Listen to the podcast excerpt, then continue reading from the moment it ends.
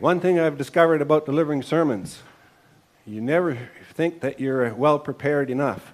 So, you know, that's what I think this morning, and hopefully uh, you're probably going to think that too. so, today we move on in Advent and we talk about peace. But before we talk about peace, we'll talk a bit about uh, lost items. So, this is participatory, you know, interactive. So, how many of you have ever lost anything? Okay, there's some people whose arms don't work this morning, but we've all lost things over time, right?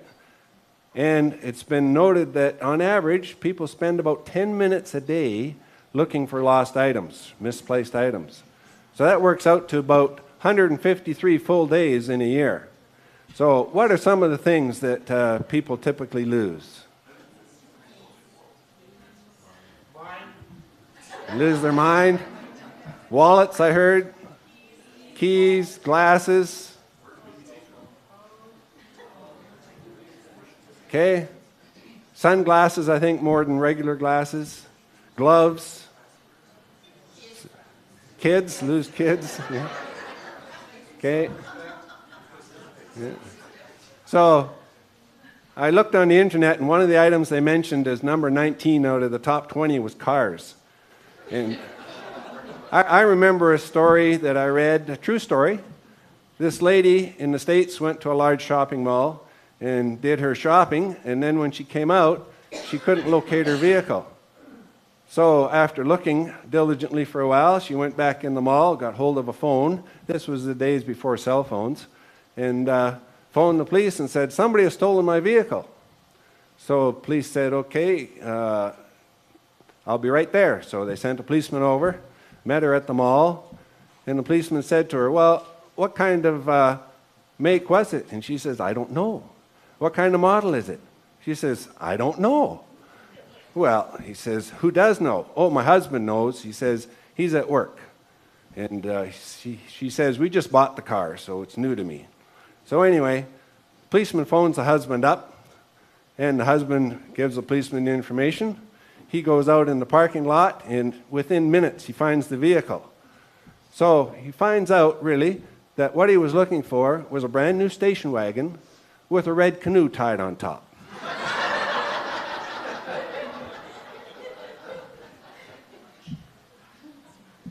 so somebody said on the internet the best way to find an item is to go and buy a replacement.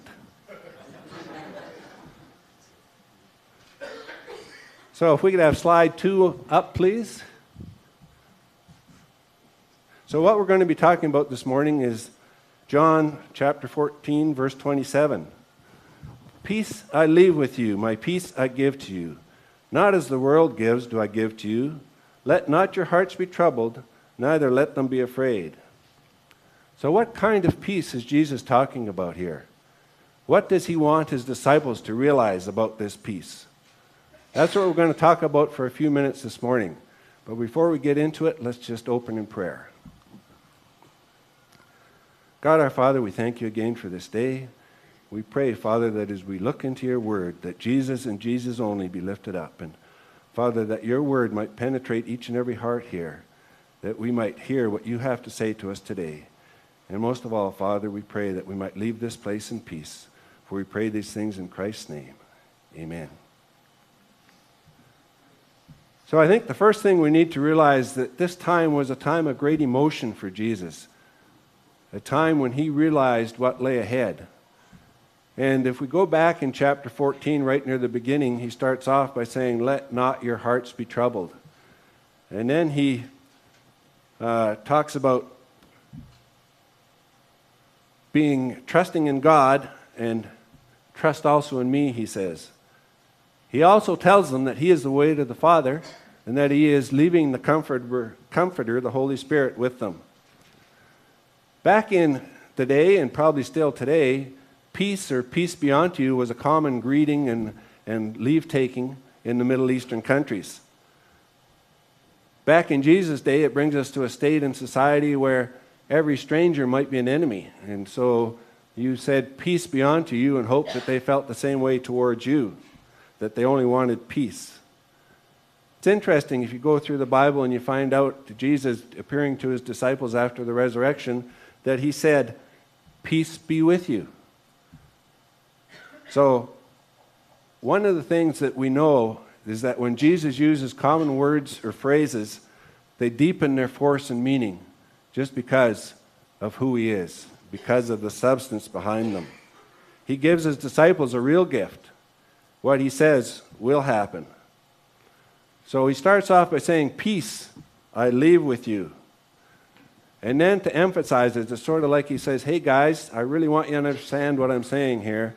He says, My peace I give to you. When we die, our last will and testament states what things that we are leaving behind and who they're going to. However, it all deals with just material things. We can try to leave peace and love and joy to our descendants, but it really has no impact. It has no power. We have no power to ensure that that will happen. The legacy that Jesus is leaving his disciples includes peace, and it's his peace.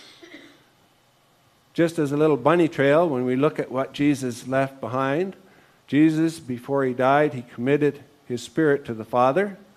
He bequeathed his body to Joseph of Arimathea to be properly buried. His clothes fell to the soldiers. And he committed his mother to the care of John. So, what was he going to leave his disciples? And what he left with his disciples was his peace.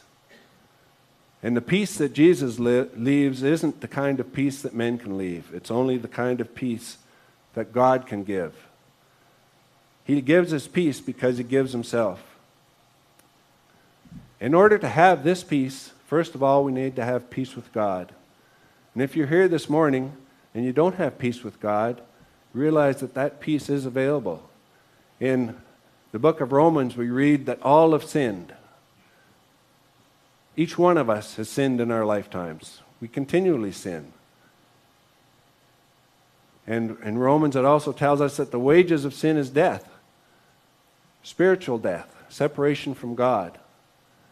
And it also goes on to say that God showed his love towards us in that while we were still sinners, Christ died for us. He didn't wait till we got better, He died for us in our sinful state. And then Romans goes on to say that we need to confess Christ with our mouth and believe in our heart that God has raised him from the dead, and we will be saved. So it's possible for anyone on this earth to have peace with God. We need to make that commitment to ask Jesus into our hearts. So if we've already made that commitment, another prerequisite for peace is that we need to have peace within ourselves. Often we lose that peace. It's hard to keep that peace all the time. There are so many things that can draw us away from having that peace. We as Christians can be in the spirit one minute and in the flesh the next. We've all failed often and fallen into sin. But God has made a way back.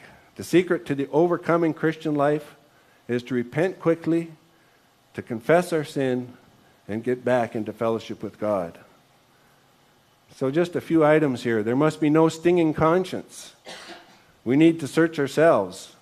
Psalm 139, verse 23 and 24, beautiful verse. Search me, O God, and know my heart.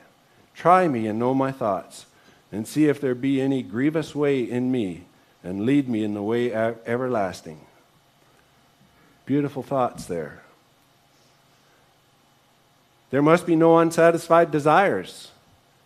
We as humans often think that if we only had this or that, then life would be great. And we would truly be happy and have a lot of peace. We might wish for a better job, a better house, a better husband, a better wife, better children, and the list could go on and on. Oh, I wish I had this or that, and then I would be content. But there can be no real peace in our hearts until we come to the point where Christ alone satisfies. Someone has said, obtaining the world without Christ amounts to nothing. Christ without the world is more than enough.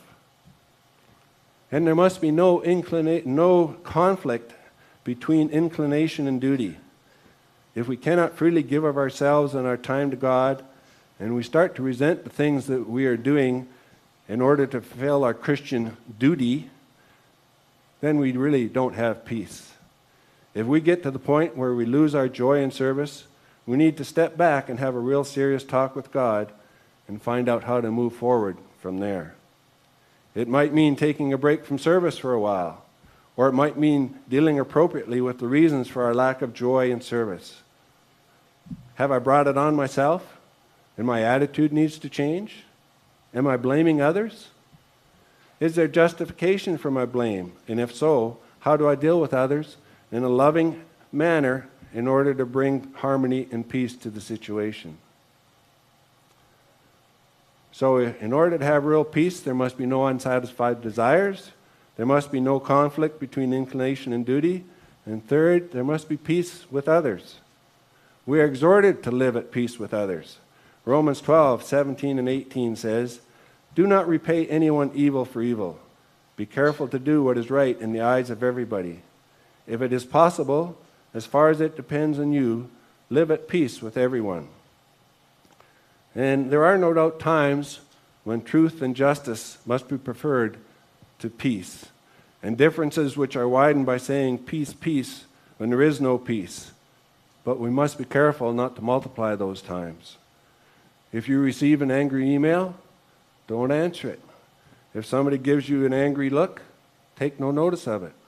If you notice a quarrel starting, throw cold water on it. Now we move on to the next part of the verse. Not as the world gives, give I unto you. Jesus' words in this instance seem mainly to refer to the manner of giving. The world gives in one way, Christ gives in another. The world gives conventionally, well, in other words, following accepted standards of behavior or taste. Christ gives sincerely. The world gives superficially. Christ gives substantially. The world gives partially, but Christ gives wholly. The world gives capriciously, or when it wants to. Well, I feel like it today, but I don't feel like it tomorrow. Christ gives constantly. And the world gives temporarily, Christ gives eternally. The last part of the verse says, Let not your hearts be troubled, neither let them be afraid. Here in this last part of John 14 27, Jesus again repeats the phrase he said in verse 1 at the beginning of the chapter Let not your hearts be troubled. But he also adds, Let them not be afraid. The word rendered here afraid occurs nowhere else in the New Testament. It points especially to the cowardice of fear. And now we get to a teaching moment in this sermon. And I was never very good at grammar, English. You know, I know there's nouns and there's verbs and there's adverbs and there's adjectives. That's about as far as I got, I think. So, in doing the study, I found out that the cognate substantive of this word is used in 2 Timothy 1 7.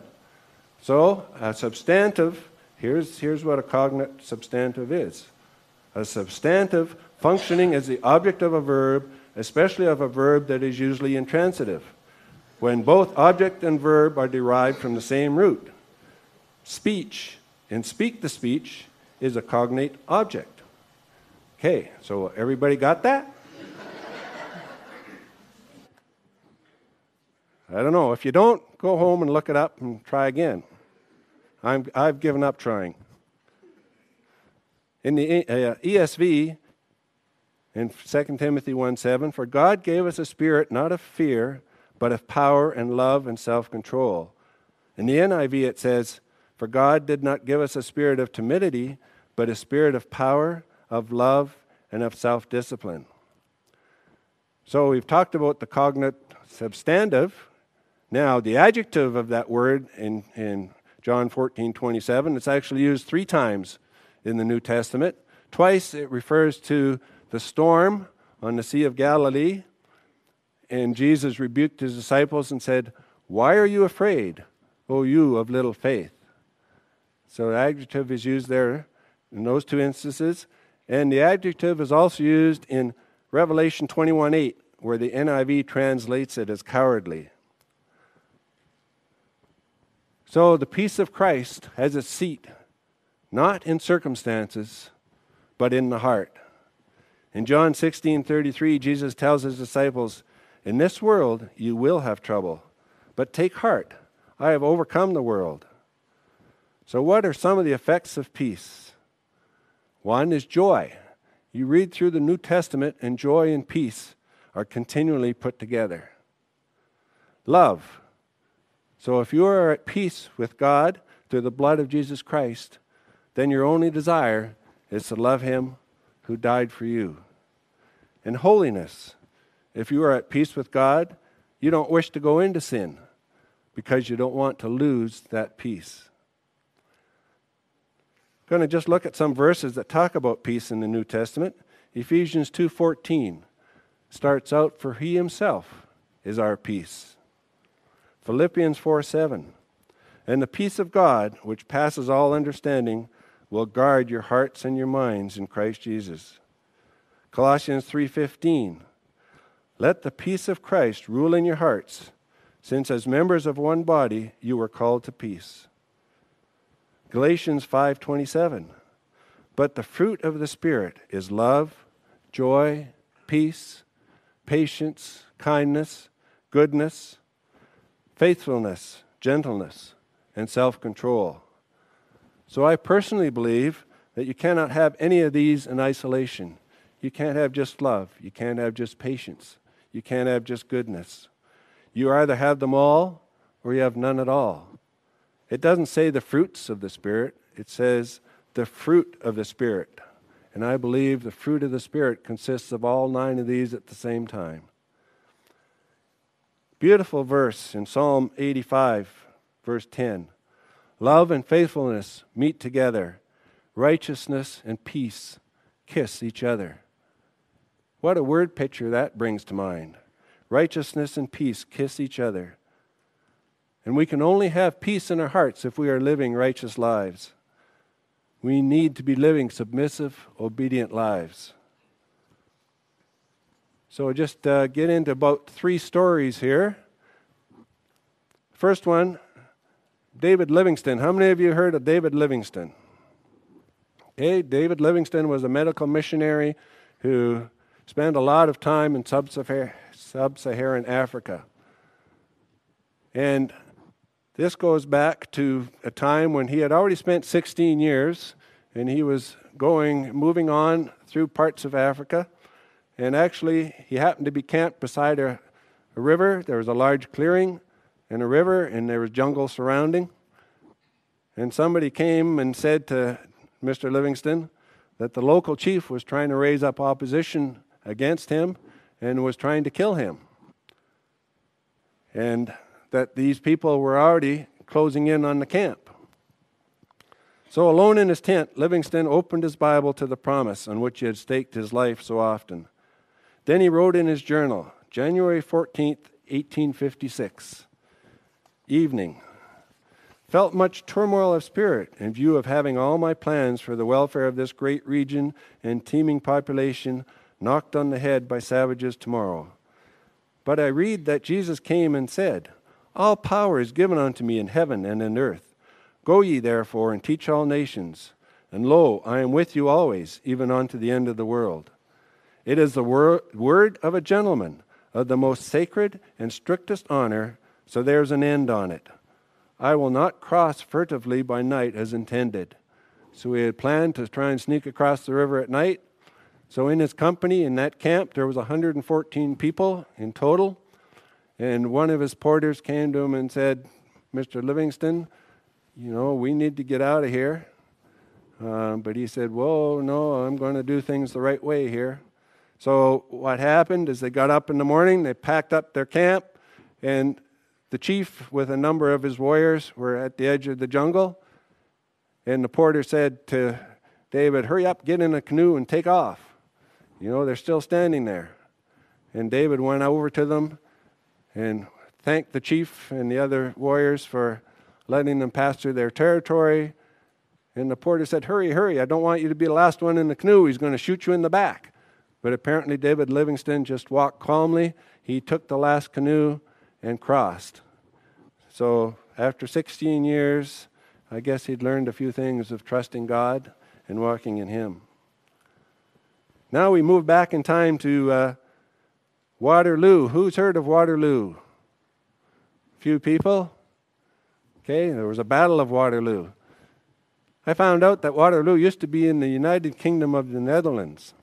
This was back in uh, Sunday, June 18th, 1815, and they had the Battle of Waterloo on that day. Napoleon versus uh, Allied armies. And on that day, many people died. And one soldier got wounded, and his friends took him back and laid him under a tree. And he said, Before you leave me, he said, please grab my pocket Bible out of, out of that knapsack and uh, read John 14 27 to me, please. So the other soldier took the Bible out and read John 14 27 to that dying soldier. And the soldier said, Oh, he says, now I have the peace of God which passes all understanding. So his other, the soldier left him to die alone there. But before he passed on, an officer came along and saw him lying there and said, Friend, are you okay? And he says, No, I'm going to die soon. But I have the peace of God which passes all understanding. And he breathed his last. So the officer went on, and then he was mortally wounded in battle.